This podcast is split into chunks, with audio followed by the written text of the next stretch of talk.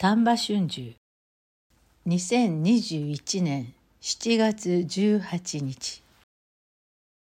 戦後地方自治が重んじられるようになりその一つとして感染知事制が直接公選制に改められた。従来内務官僚が任命されてきた都道府県知事が公選となりその地方に住む者が選挙で選ぶようになった。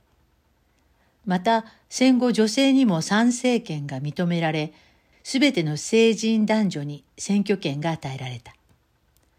知事を選挙で選び、女性も投票する。当たり前のように思えることだが、75年前の当時にすれば大きな変革だったろう。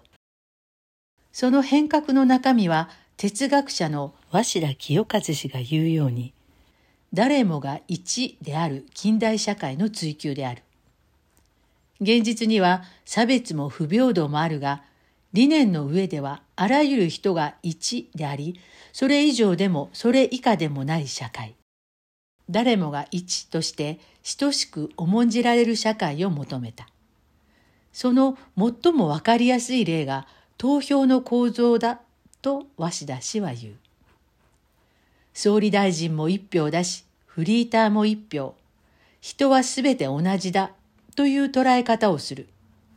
ともすれば、自分の一票は多数の中のたかが一票と捉える向きもあるが、それは正しくない。かつて人を一として認めない時代があり、認められることを求めて苦闘した先人がいたことを思うと、かけがえのない一票なのだ。今日は県知事選の投票日。市民社会を構成する一であることの重みと責任を自覚し、一票を投じたい。